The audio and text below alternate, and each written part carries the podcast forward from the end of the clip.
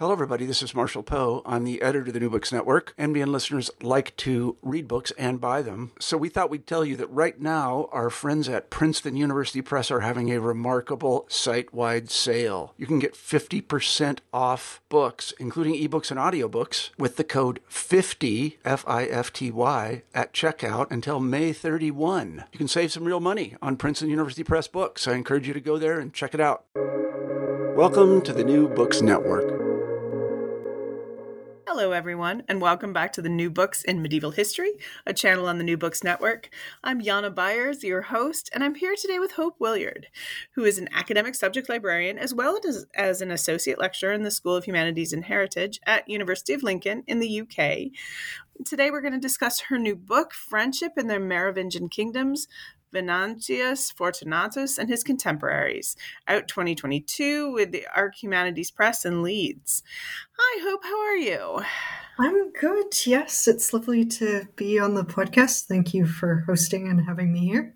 That's a really nice time. Thank you for joining me. So, how are things in Lincoln today? Things are good. Things are good. It is a bit gray, but the sun is struggling through. So, hopefully spring will be on the way. The snowdrops are up, which is really a relief to see. Excellent. Well, good luck with that. I just it's gotta it's gotta happen. But I then I'm like, oh, it's almost spring, and then I remember it's February, and I'm being delusional. Yeah. But you know, it, it, delusions keep us alive in these like winter months in Northern Europe. Yeah, absolutely. You have to believe that spring is coming, even when it feels like it's not a little train that could. That's us. Um, all right, so today we I'm so excited to talk about your book. Uh, the first thing I want to get at is how this fits in your academic life. Now, this comes out of your dissertation, yeah? Yes, absolutely. Yeah. All right. In fact, it's like very clearly. So, how did you pick this topic? How did you come to it? Um, it has a fairly long backstory. I did my undergraduate degree in medieval studies, and part of that involved taking a course on early medieval Europe, which is actually how I started thinking that I wanted to do that degree in the first place was was walking in and hearing about people like the historian Gregory of Tours and just thinking that this was a really fascinating period of history with some really complicated and beautiful and fun texts. So I ended up going to England for a junior year abroad, doing more work um, kind of on especially the earlier part of the Middle Ages, and then came back. My final year of university, the special seminar in Latin happened to be about the 6th century poet Venantius Fortunatus. And I was fascinated, but I was also really interested in some of the ways that his work seemed to be fairly well known among a small group of people who work on Latin literary culture, but not so much integrated into the broader conversation among early medieval historians at, at most. Fortunatus was a kind of footnote to bring in a, bit of lovely kind of color, a little anecdote from the poetry, and then to go back to the kind of historical narrative. So I was really interested in how the story might change if it was told through the poetry and from the perspective of Fortunatus and his many friends. All right. Um, and how did it? Are you happy about like this this work? Did it work out? Is it all you'd hoped? I think so. Yes, I, I think it's interesting to try and think about how you organize and, and break down that sort of, of project because one of the things that's nice about telling narrative history from narrative sources so something that's thinking about events before and after, as they proceed chronologically in time, and the kind of causal connections between them. The nice thing about writing that type of history from a body of sources that is also engaged in that project of kind of organizing and interpreting is you have a very clear kind of frame and, and definition for everything to go through. Whereas if you're working with literary sources like poetry, which don't have those clear markers, some of Fortunatus's work can be dated, but not all of it. Um, and you know, sort of thinking about ways that you are, can come up with a, a thematic organization for something that still follows through different things that the source is telling. You know, um, actually, I would like to, I wanted to get to this anyway. It's perfect time now to talk about the work of being a scholar of the early medieval period, which is a very different beast than being a late, or, you know, doing the high Middle Ages or the late Middle Ages, or certainly the early modern era. So, how do you go about studying a guy like Fortunatus? I think there's a pretty common misconception that a lot of people have that the early Middle Ages are the so called Dark Ages and everything is really terrible and we don't know much about it, but what we do know is that it's all pretty grim.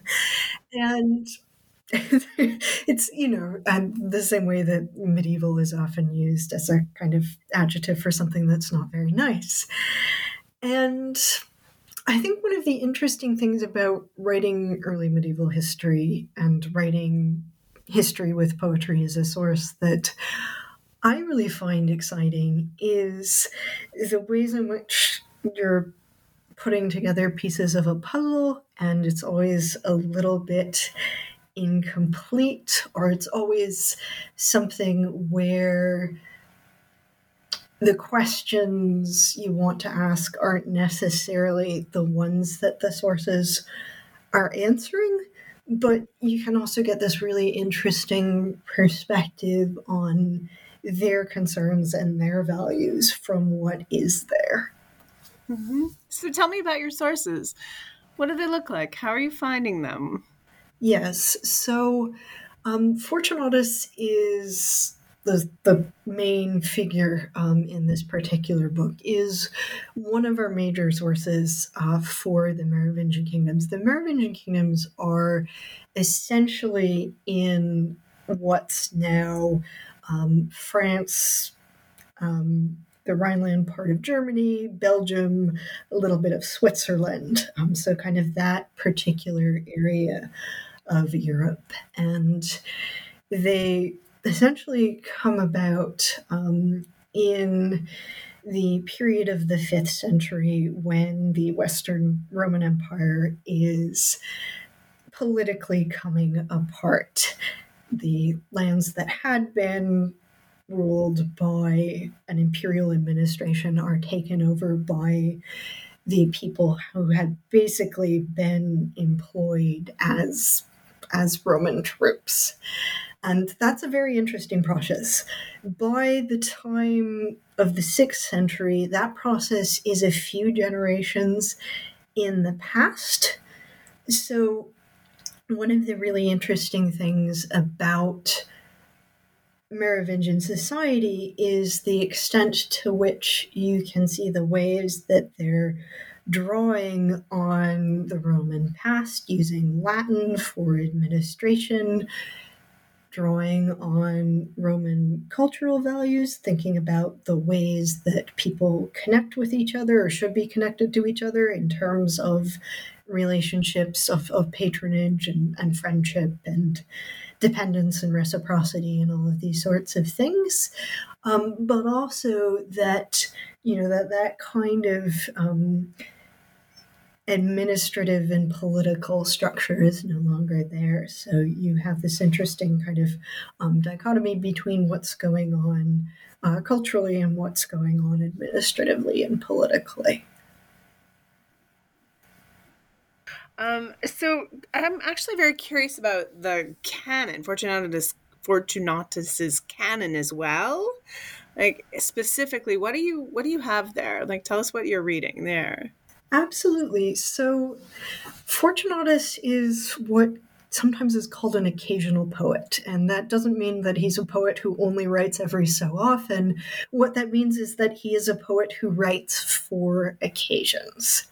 So he is the author of over 200 poems, um, at least six to eight um, biographies of the saints, and a really long kind of epic poem about the life of a saint named Martin. So it's actually a pretty substantial body of, of material. Again, going back to what I was saying earlier, there tends to be this narrative that the early Middle Ages doesn't have a lot of material, and Fortunatus's archive is really quite large. So that's the kind of um, rough uh, sort of scope and scale of the material. Not all of the poems are very long. You do have some really big pieces for big occasions, which we'll hopefully talk a bit more about in our conversation, which are you know, sort of two to 300 longs, lines long. They're really large. Um, but you also have some very short, you know, four to eight line kind of little pieces, which are essentially the equivalent, almost the equivalent, really, of sending a friend a text to say, kind of, "Hi, how are you? I was just thinking about you." Um, so you have these really lovely um, little kind of short social social poems as well, and the, the the variety of the corpus is one of the things that makes it really interesting to read and to think about. Yeah, what a lovely idea of sending someone a quick little poem. Yes. thinking about you. Here's a poem.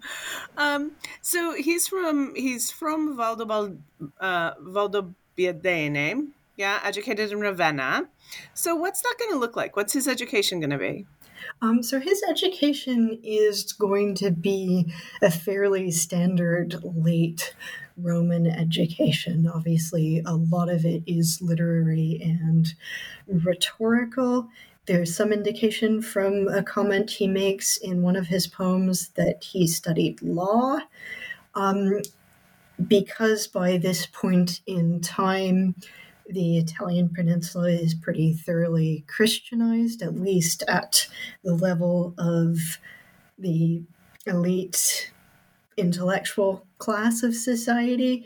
Um, it's also going to be a Christian education as well. So, one that focuses on obviously the Latin text of the Bible, but also by the time Fortunatus is writing, there's a fairly substantial body of Latin Christian poetry, poetry for him to read and, and think about and discuss with his classmates as well.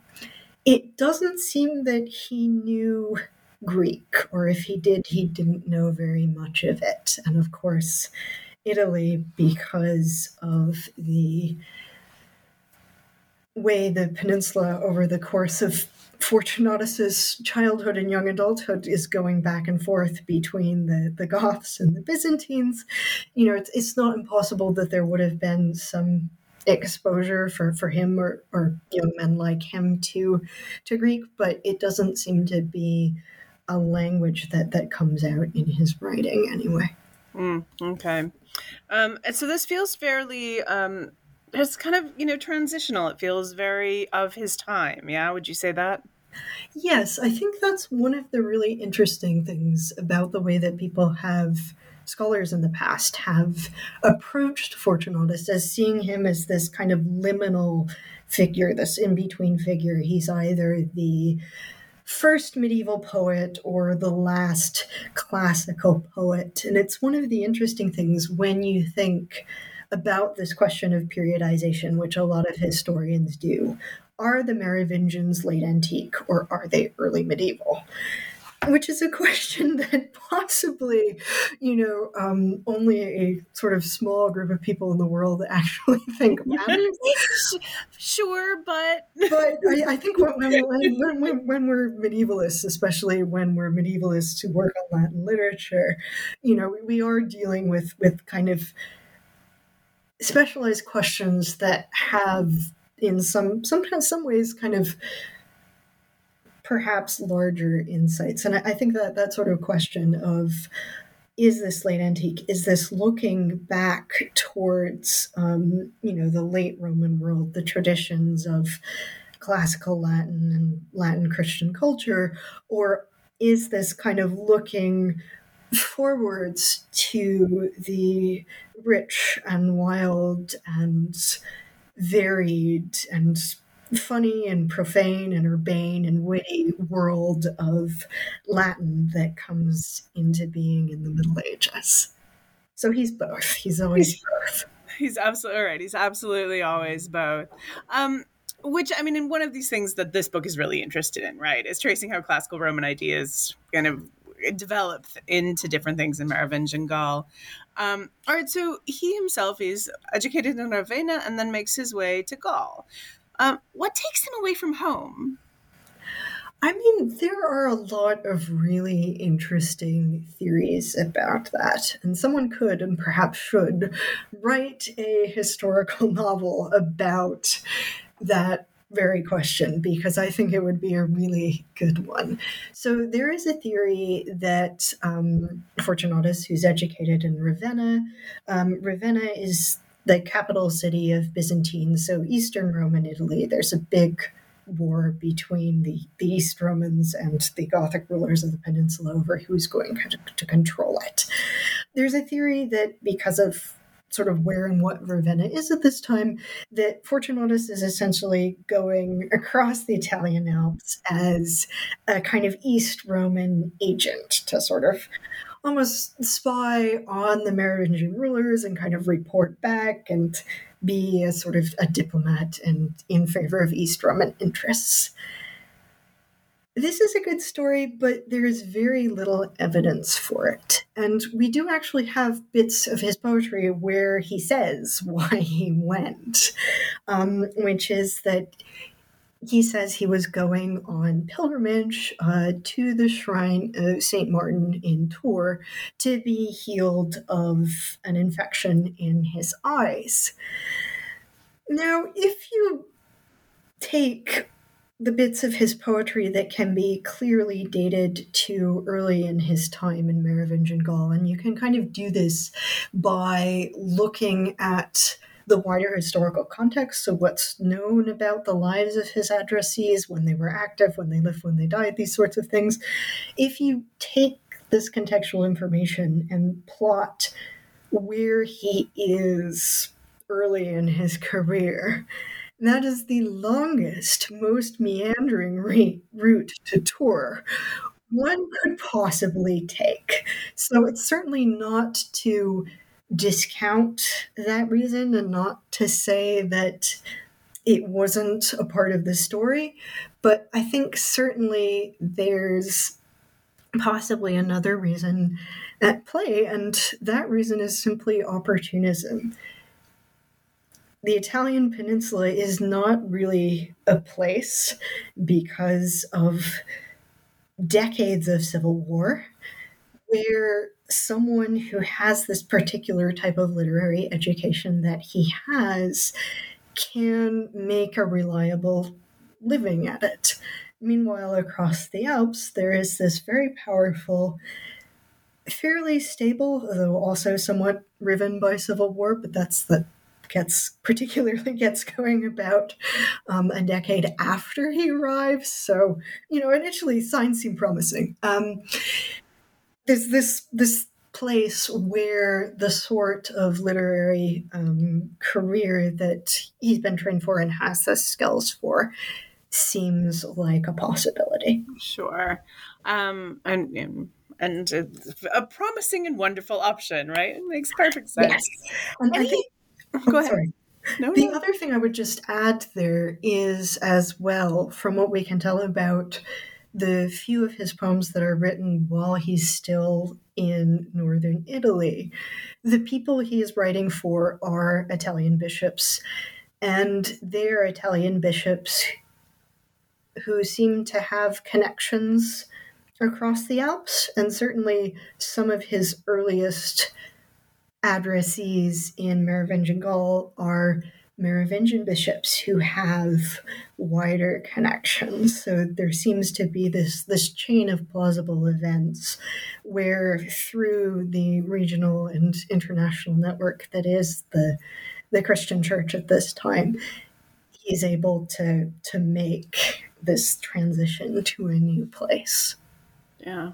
Yeah, because I mean there is there's much more mobility than one would think than like probably the average person thinks about the early medieval period, but it's still or you know any time before the present really, but I mean it's still difficult to get some go someplace new and be set up.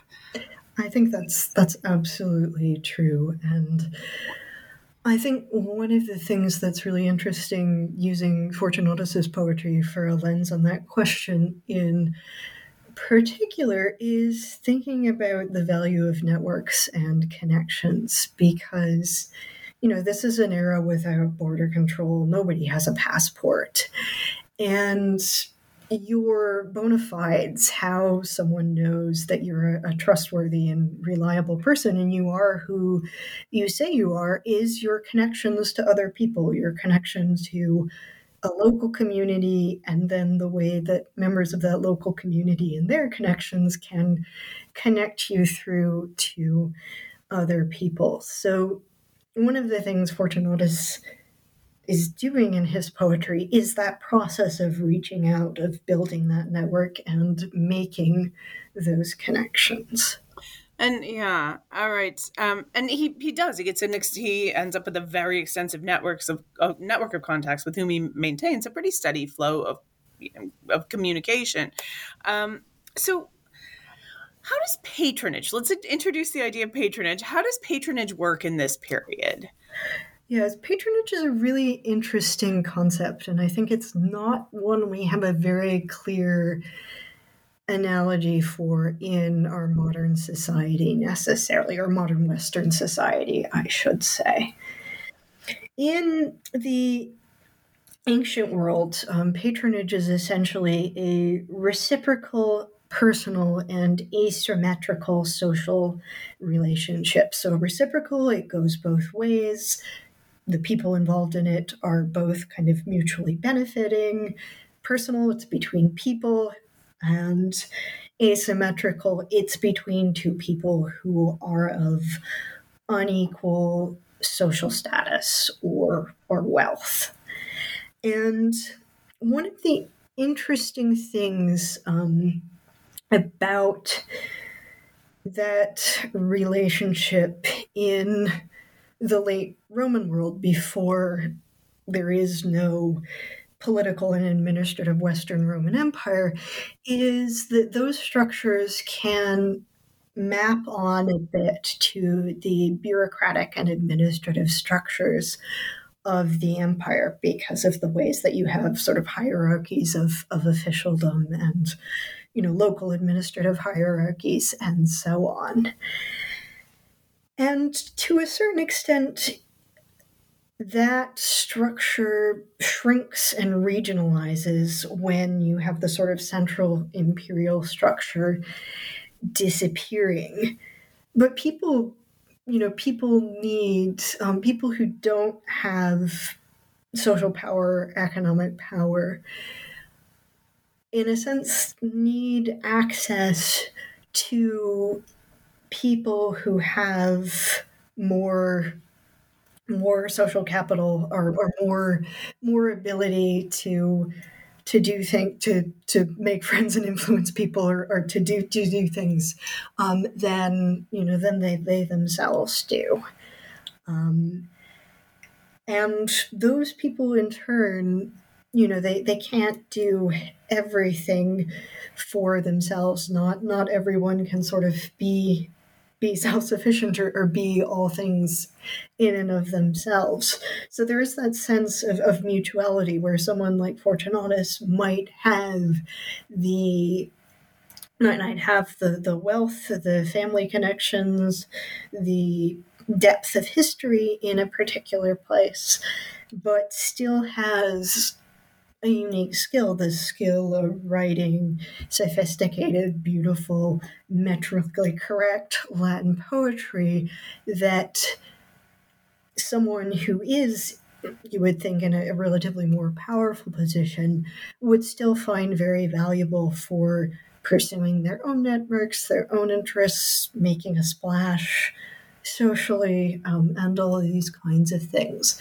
So, one of the things you start to see with patronage in Merovingian society is ways that people are, are trying to think through this issue of the asymmetry of the relationship because nobody likes to kind of be put in an inferior position. No one likes to have that pointed out to them. And so, one of the things that's a larger scale, I think, kind of social change, almost social debate, I might say, debate in society.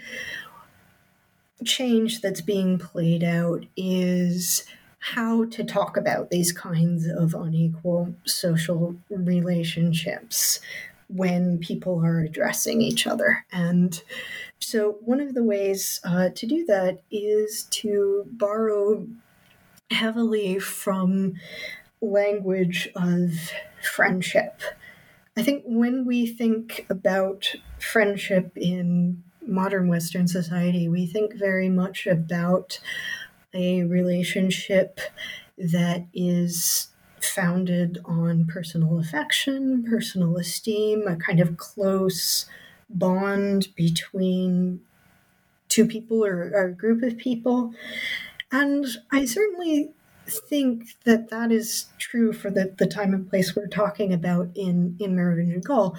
But for them, it is also very much a friendship is a relationship of mutual benefit and reciprocity in addition to the emotional and affective side of it. So if you can take the trappings, essentially the language of that relationship, and talk about other relationships, particularly ones which are asymmetrical, then in a sense, the people of the time are creating a more level and equal space where everyone can participate and be involved.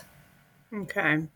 And so is it reasonable to say that friendship um, friendship is a tool to kind of strip away some of the difference then right? Like friendship is is is this hmm it's not that's not the question i want to ask.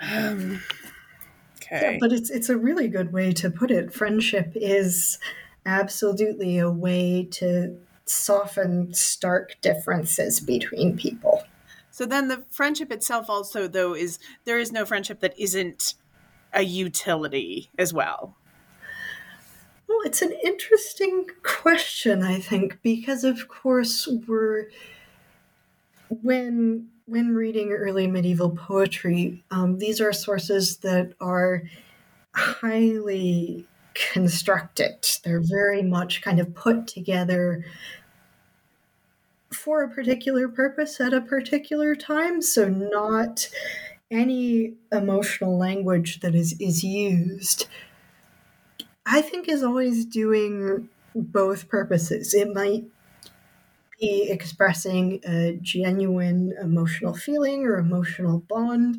And I really think it's important to to sort of stress that. And also one of the things that, that makes the poetry so engaging to read is that that feeling of, of connection that modern people can sometimes have enjoying enjoying it um, but but also to acknowledge that that representations of of emotions and of relationships do have a very practical purpose in this period because of the importance of having a network and having a community for social security and identity.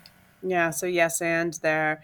Well, I think like maybe it's just useful right now to talk about some examples of this, which you use, um, you know, like how you make your argument in your book. So talk to me about um, the church dedication of the Cathedral of Nantes. Absolutely. So one of the people Fortunatus writes a few poems for is the Bishop of Nantes, uh, whose name is Felix. And Felix is the subject of a really interesting poem, uh, one of actually the longer poems that Fortunatus writes about churches, um, because Fortunatus writes this this longish poem essentially to celebrate the fact that Felix has built a new cathedral in Nantes.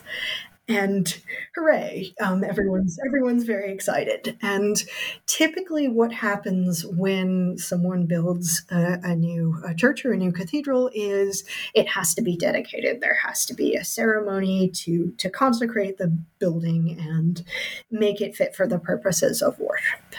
So as far as we can tell, Fortunatus's poem is written for that occasion, that ceremony, and it in many ways follows what's a kind of standard um, structure for a lot of these poems, where um, he's talking about um, the building itself and how beautiful it is, and we get this lovely description of some of the the decoration painting light light in churches is very very important. Um, and a bit about the the saints whose relics are in the building um, and to, to whom it's dedicated and you know kind of wrapping up with oh yes and this is here because of this this great guy felix. Um, and so so you, you typically get that, that kind of three uh, three part structure. Um, and it's just a really interesting case in point because not only does it kind of go through that so clearly but it really makes clear the ways that these sorts of occasions are social ones because towards the end of the poem uh, Fortunatus name drops everybody who's important there. And so you get this lovely um, picture of, you know, all of the kind of regional bishops and the fact that they're they're all present. So it's almost like seeing the the social network and the social bonds in in action, kind of captured captured in time.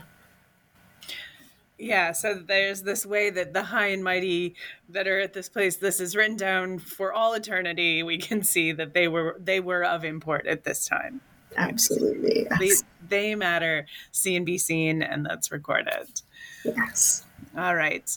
Which is slightly like a it, it's a different situation than we have um, that we see in other places. Another thing I really want to talk about is uh, Radegund the Thuringian princess, Frankish queen, retires to religious life and founds and she founded the convent of the Holy Cross of Poitiers. Yes. So, how does she know Fortunatus? How are these two related? Um, so as, as as you've as you've wonderfully introduced her to, Radegund is a former Merovingian queen. She has this incredibly tragic history where she is essentially um, taken from her family as as a young child. Her she's from a, a oh, royal. I'm sorry, family. Hope. Can you hold on one second? Yeah, of course. Okay, wait one sec. We'll go back to this. Um, yeah, uh, no problem. It was um, May. May did Oh. everything. Yeah, they texted you, but you must Oh. not have seen it. I had it. Okay, thank you. I'm so All sorry right. for interrupting. No problem. Have a nice night. I run a I run a study abroad program. These things happen. Okay, so we're gonna go back to um, how like so Radegund and how does she know Fortunatus? Right. So Radegund knows Fortunatus because she is a, a former Merovingian queen. She is captured after the slaughter of her family and the destruction of their kingdom and married not perhaps entirely voluntarily uh, to one of the Merovingian kings what her biographers tell us is that perhaps because of this incredibly traumatic and, and difficult childhood or a combination of that and an innate kind of interest, she had always been very strongly attracted to religious life and to really extreme forms of devotion. One of the words I use in the book a fair amount is the term asceticism, which in this period means a really strict and stringent form of Christian practice that is focused on fairly extreme disciplining of the body. So things like, you know, sort of restricting oneself to a small space, restricting the amount of sleep, you know, restricting the foods one eats, and, and kind of ceaseless or very frequent. Um, uh, prayer um, and, and worship.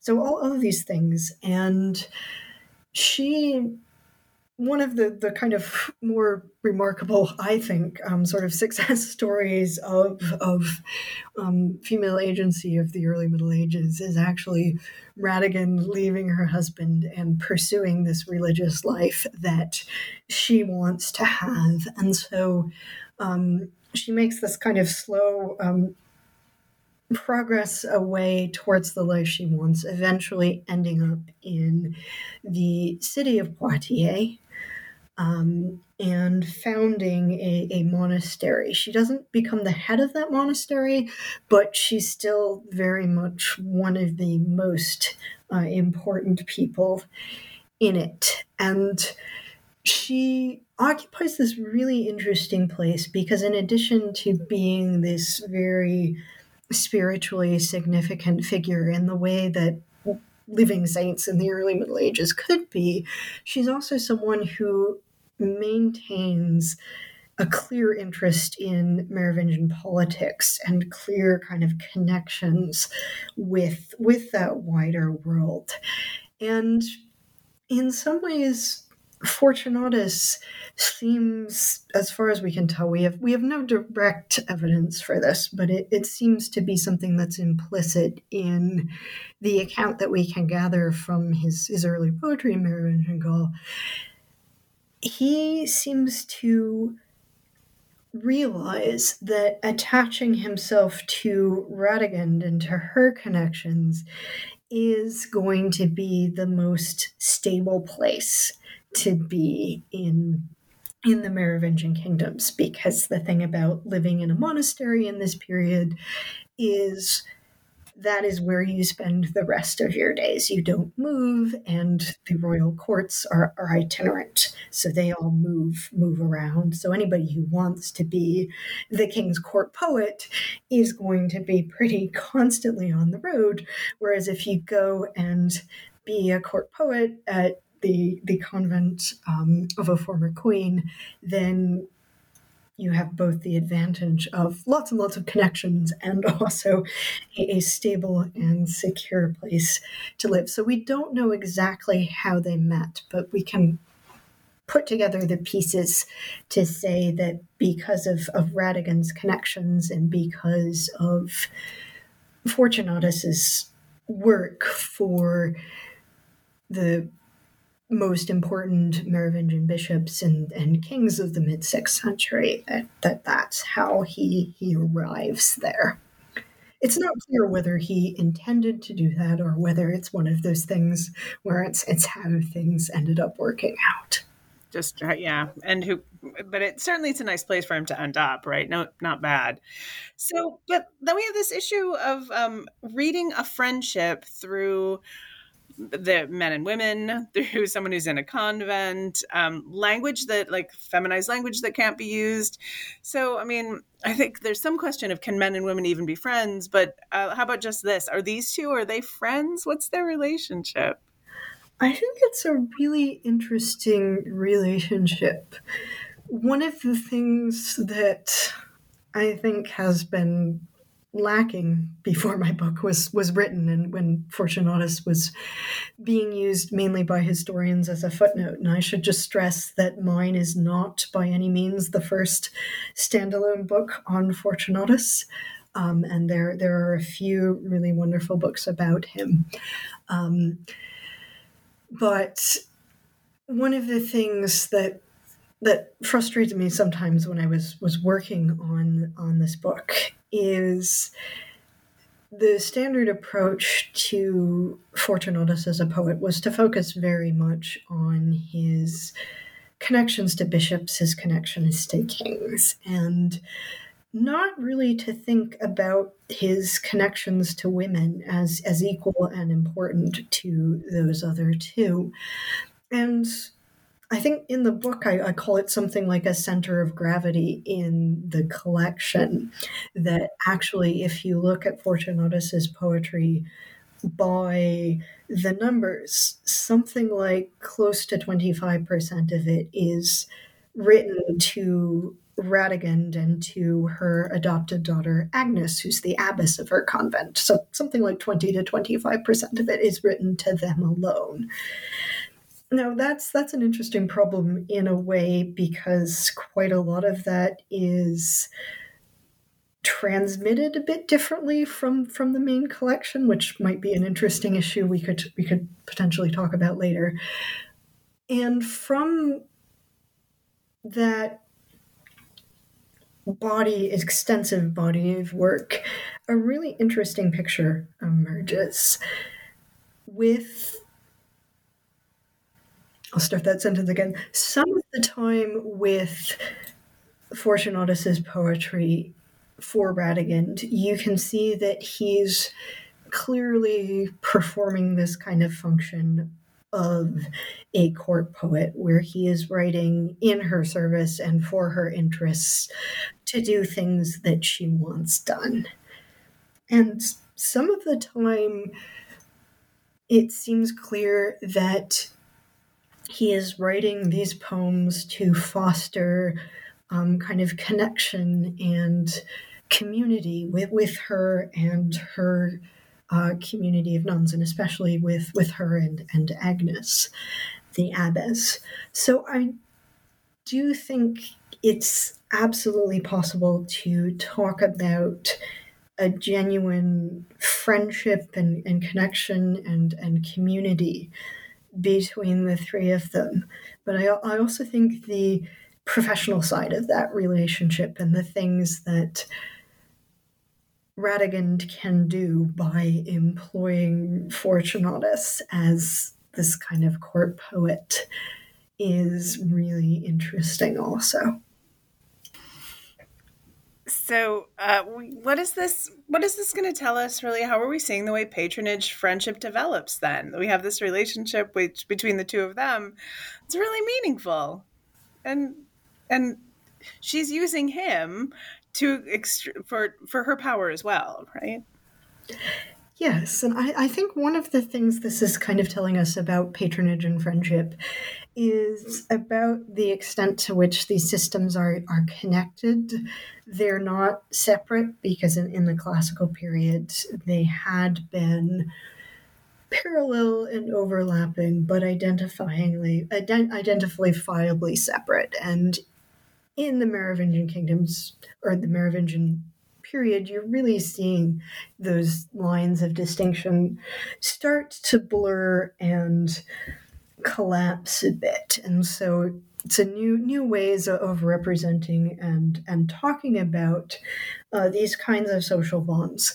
I think also what Fortunatus really showcases in his work is the development of a language of spiritual kinship. So, a way that people could make, by virtue of a shared um, shared faith, a shared Christian faith, could create these bonds in these communities and these kinds of connections with people with whom in other ways they, they wouldn't have had access to. Fortunatus and Radegund are are not related. Their their families are not um, connected. There, there's no kind of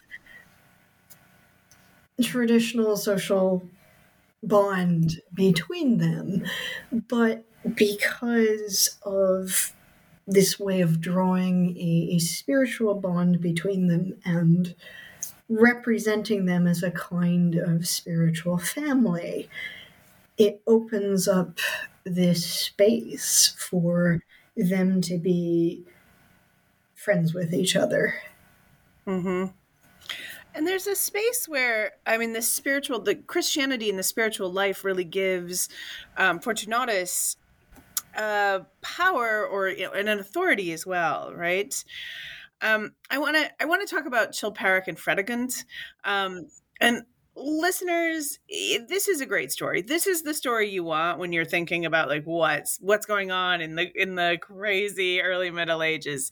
It's this it's these two. So just look that up on your own time but like what is germane for this? All right is that um queen fredegund and king chilperic lose their two of their sons clodebert and dagobert. I hope i don't know what i've just done to their to the pronunciation of their names but the two of them die in a dysentery epidemic and so the, and then fortunatus writes consolations right so what's what is he what is he trying to get here what is he doing it's such an interesting thing. And before I, I answer your question properly, I, I, just have to speak directly to, to listeners and to say that Merovingian names are often difficult to pronounce. So don't let the fact that you might not be sure how to say them stop you from exploring these stories because they are totally amazing. Um, so, um, consolation is a particular genre of poetry, which is typically written for people who have suffered some sort of major bereavement. So, the loss of children, the loss of spouses, the loss of parents. And in some ways, it's meant to, in the way that offering any kind of comfort in the face of grief can sometimes be a bit performative and perhaps more about the the person who's doing it than the actual people who are grieving. Um, it can be a little bit of, of that that type of, of genre where it can often read very much as the poet telling the grief stricken person what they should do or how they should behave or what level of sadness is is appropriate or or inappropriate. And what this does in some ways is it demonstrates that that the poet knows the the correct standards of behavior is, is kind of playing you know the, the sort of um, social social game in, in the appropriate appropriate way. What i think is interesting about the way that fortunatus um, approaches this because the, the poems are, are really very interesting in that they, they do kind of keep with that, that standard uh, topos of warning against excessive grief. Um, but also, there is there is an element of positioning himself as someone who can genuinely be there for the royal couple, which, when you think about it, is really extraordinary that you've got this Italian immigrant who's who's maybe maybe a priest by this point, maybe not. We don't really know, but kind of coming in and and saying to the, the, the rulers of the place where he, he lives, you know, I I can be there for you. I I can be your friend. So it's an incredibly interesting piece from that perspective of not really necessarily on on the surface of things being I think the, the best way to say it is as actually it's a really wonderful example of the ways that his poetry can work at multiple levels. It can both be demonstrating that he knows the correct standards of social behavior, but also positioning him as a friend to royalty and this, this figure who can offer this kind of help and support to, to people who are in trouble. Mm-hmm. Yeah. And there's something the the Christianity situation there like makes that very popular, very pop- possible. Yeah. Um. All right. So I mean, kind of overall, what do we know? What do you, what does it take to be a friend? What what is the relationship that you should do? What do you need to do?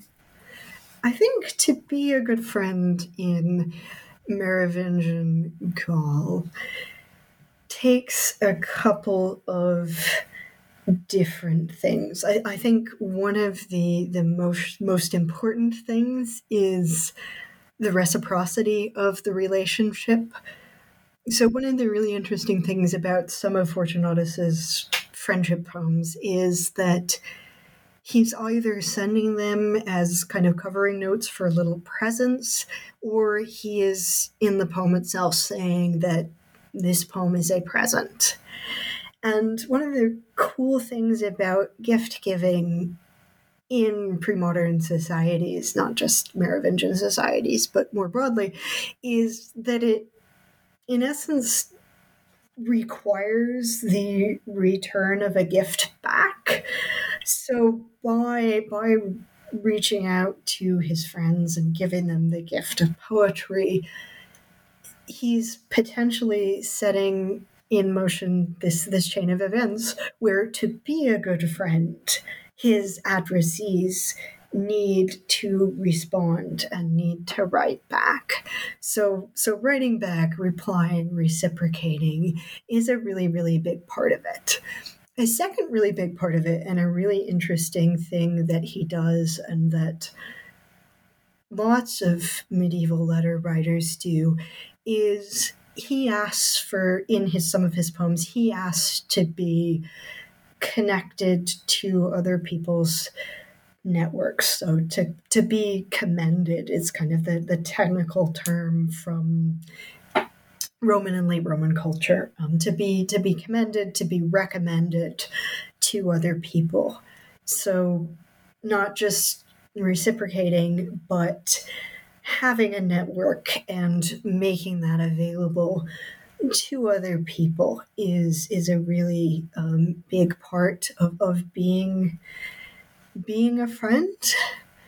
And i think the third thing which is really interesting and adds this interesting contradiction to the first two is Merovingian Gaul is not necessarily a place where the post is regularly delivered, where travel is easy and safe. This is this is common across the medieval world.